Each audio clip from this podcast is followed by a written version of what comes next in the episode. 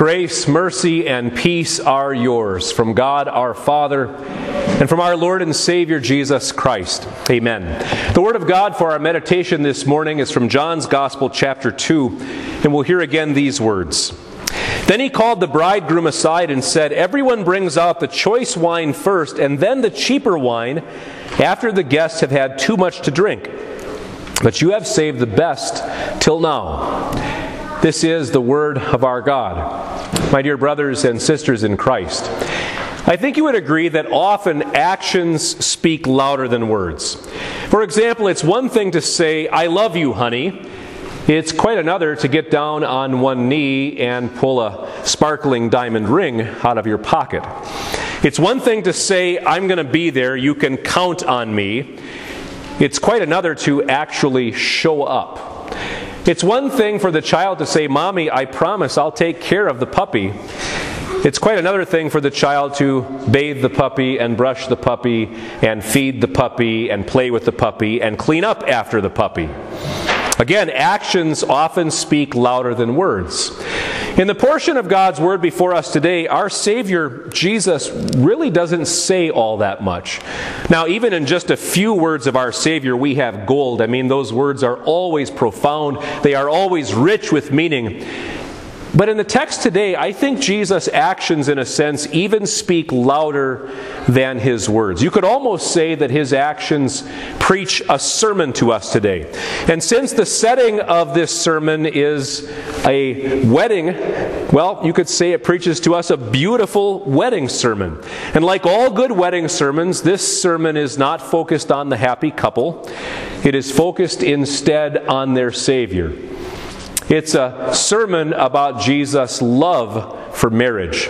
It's, the, it's a sermon about Jesus' compassion for people. And it's a sermon about Jesus' glory as the one and only Savior of the world. About a week or so after Jesus' baptism, he and his mother and some of his disciples were invited to a wedding feast. Now, weddings in those days were quite a bit different from what we're used to.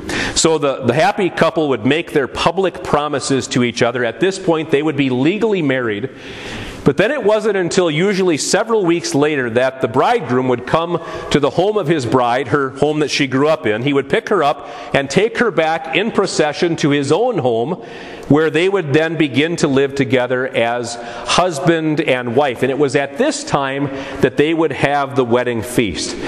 Now, for our wedding receptions, we tend to get together for a few hours and we eat some beef tips and maybe have a beer or two and dance the hokey pokey. Things were done on a much grander scale in those days. In fact, if the couple could afford it, they would have a feast that would last days, sometimes more than a week, and they would invite the entire village to be a part of it.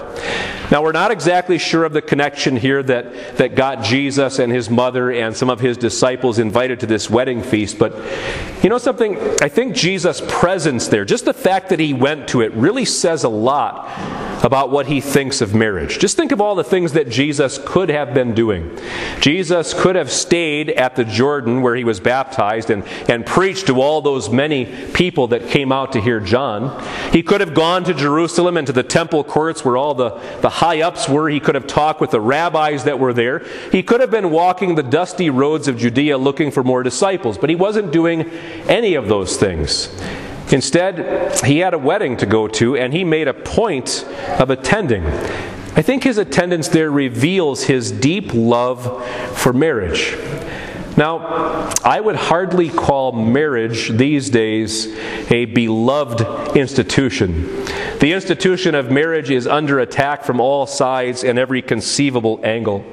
You know, people these days tend to think of getting married about as highly as buying a used car. Because, of course, before you buy that used car, you want to kick the tires, you want to take a test drive, you want to try it out. And so, a lot of people, most in fact these days, decide to live together for a while to see if they're compatible. The problem with this is that it goes against God's holy will that marriage not be a trial, but a lifelong commitment. And it dirties the marriage bed, which God says is meant to be kept pure. Make no mistake, my friends, Jesus attends weddings and marriages.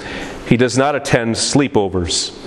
For many in this day of and age, of course, uh, marriage itself is really just kind of a joke. I mean, just look at what comes into our homes via the television set. How many shows are there out there on the networks and on cable that, that actually portray marriage in a God pleasing light?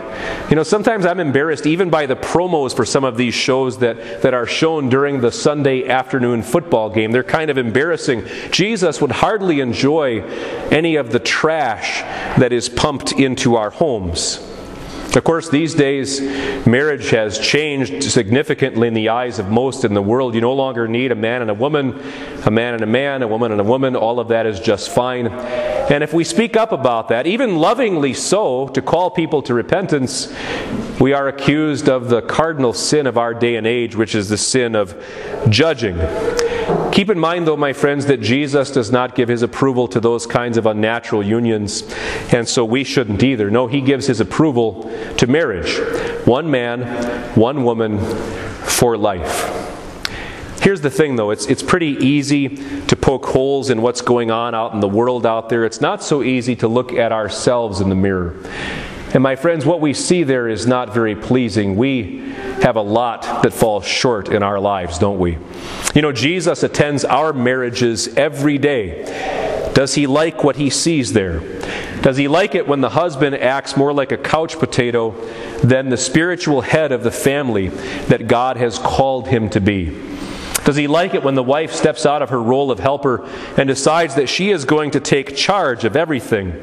Does he like it when husbands and wives quarrel more than they communicate? Does he like it when the family Bible collects about an inch of dust while the computer and the TV are warm and well used? Does he like it when we're out seeking easy divorces for any and every reason? My friends, you know the answers to these questions. Jesus really set a priority when he attended that wedding. His actions show his love for marriage. My friends, sometimes by our actions, by our words, it looks as if we have nothing but contempt for God's gift of marriage. This too is sin. Sin that, like all the others, earns for us God's anger and punishment eternally. But, my friends, this is where the good news comes in. Our actions often show our mixed up priorities. But Jesus' actions show his priorities, they show what's important to him. They show his compassion for sinners like you and me. He cares for us in every need, both body and soul. Just listen to the care he gave in our text. Jesus said to the servants, Fill the jars with water. So they filled them to the brim. Then he told them, Now draw some out and take it to the master of the banquet. They did so. And the master of the banquet tasted the water that had been turned into wine. Then he called the bridegroom aside and said, Everyone brings out the choice wine first and then the cheaper wine, but you have saved the best until now. That wedding couple was faced with a problem, a potentially embarrassing situation. They had run out of wine. I suppose it would be like having to stand up at your own wedding reception, tap on the mic, and get everybody's attention and say, Sorry, folks, I know we're only halfway through the people who are here, but we're completely out of food. It's okay, though, there's a Burger King next door. Go ahead and order whatever you would like. What an embarrassing situation. Now, again, the world would not have ended if Jesus had not intervened. But those empty wine vessels threatened to diminish the joy of this very special occasion. Again, it wasn't life and death, but to that young couple, this was really a serious problem. With one action, our Lord Jesus both solved the problem and gave them a generous wedding gift. He gave them about 120 gallons of wine. And by the way, we're not talking about Boone's Farm here. Apologies to all of you Boone's Farm drinkers out there. We're not talking about Boone's Farm. We're talking about really, really good stuff. Even the master of the banquet tasted some and said, This is the best that there's been. Jesus did all of that. He didn't just give them enough to scrape by, He gave them a rich gift out of the riches of His grace. My friends, like that wedding couple, we all face problems all the time, pretty much every day, don't we? Little problems, big problems, in between problems. A flat tire on the way to work, a D on the geometry test, a notice, a pink slip that says you've got to clean out your desk by the end of the day, a spouse lying in a hospital bed, or even worse, in a casket. there is no shortage of trouble in this life. What a comfort it is to know that Jesus knows about these problems. He cares about these problems, even the little one, and He has power to help, even to solve them. He doesn't promise that He's going to solve all of our little problems. He said that we needed to bear our crosses. He said, in this, in this world, you will have trouble. But He does promise to cause all of them to work out for our eternal good. At Cana, he solved a problem and he showed his compassion for people in their need. My friends, remember that that same compassion he has for you and for me. So we know that Jesus can solve those little problems, but can he take care of our biggest problem? The greatest problem that all of us have, the sin and guilt that plague us every day. And the answer, of course, is a resounding yes. At that wedding feast, our Lord Jesus showed us exactly what he is capable of. He showed us who he is. He showed and revealed his glory as the one and only Savior. At that feast, Jesus did something that only God can do. He took plain old water and he changed it into fine wine. Now, nothing was added to the water. The servants didn't go in the back room and find a couple of extra cases that they had forgotten about. There was no trick here. This is a miracle, something that goes beyond the natural laws that we are used to, something that goes far beyond our ability.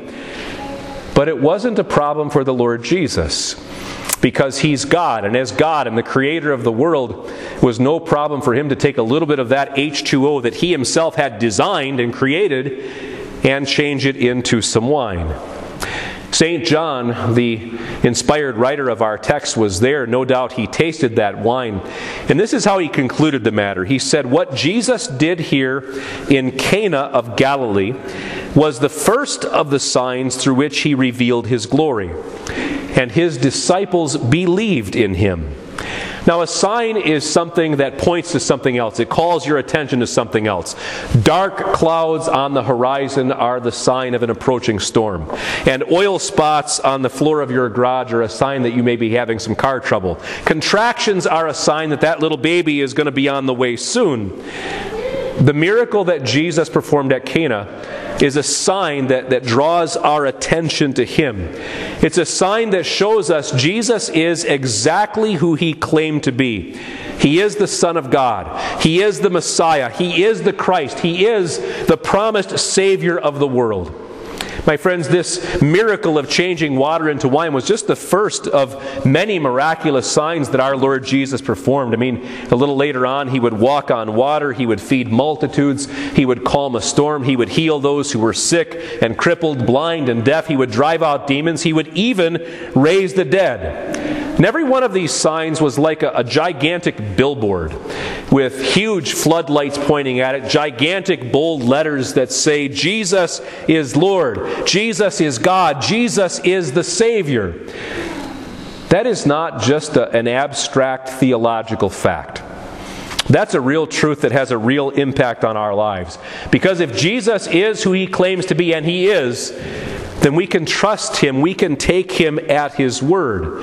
He says, I came to seek and to save what was lost. That was his whole reason for coming to this world, his mission, to save sinners like you and me. He says, The good shepherd lays down his life for the sheep. And that's exactly what Jesus did. He willingly gave up his life in agony on the cross for all of us.